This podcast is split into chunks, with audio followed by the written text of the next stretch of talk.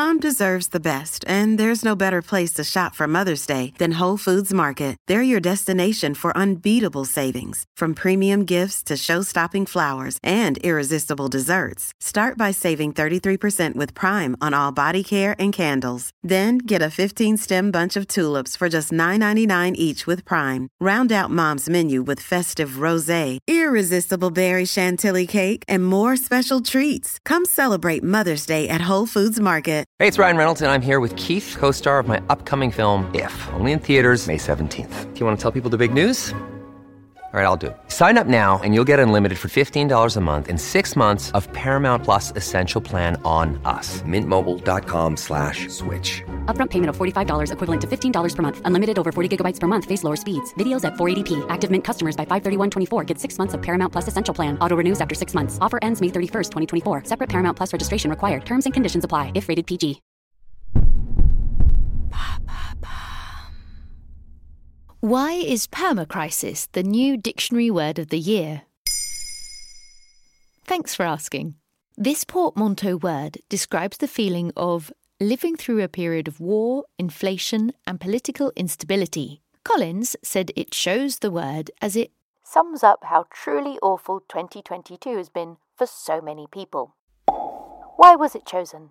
The Collins team consulted their 8 billion word database, as well as a range of media sources, including social media, to create an annual list of new and notable words and how they're used. It then compiled its annual 10 words or phrases which reflect our ever evolving language and the preoccupations of those who use it. Helen Newstead, language content consultant at Collins Dictionary, told the Washington Post It was very apparent this year that the conversation was dominated by crisis. What other words were included? Here are some of the other words which made the cut. First of all, there is lawfare. This is the strategic use of legal proceedings to intimidate or hinder an opponent. Then, a word that plagued the Tories, Partygate. This refers to the political scandal over social gatherings held in Downing Street during the pandemic, in defiance of the public health restrictions that prevailed at the time, notably not gathering. Quiet quitting also made it into the dictionary. It means doing basic duties at work, but no more, especially in order to spend more time on personal activities which may include splooting. This was a word we heard a lot over summer. It means to lie flat on your stomach with your legs stretched out as a way of cooling down. Cats, dogs, cows, polar bears, and even squirrels were amongst those spotted splooting on social media. At the opposite end of the spectrum is a warm bank.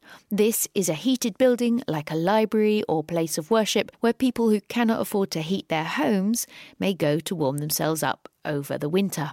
Finally, there is sports washing. This refers to a country or a company that sponsors or promotes sporting events in order to enhance a tarnished reputation or distract attention from a controversial activity. Qatar is hosting the 2022 Football World Cup and has been accused of sports washing due to the concerns over the mistreatment of migrant labourers, homophobia, and the freedom of expression.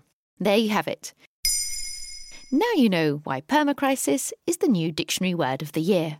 In under three minutes, we answer your questions and help you understand the true meaning behind the trends, concepts, and acronyms that are making headlines. Listen along, and you really will know for sure. Ba.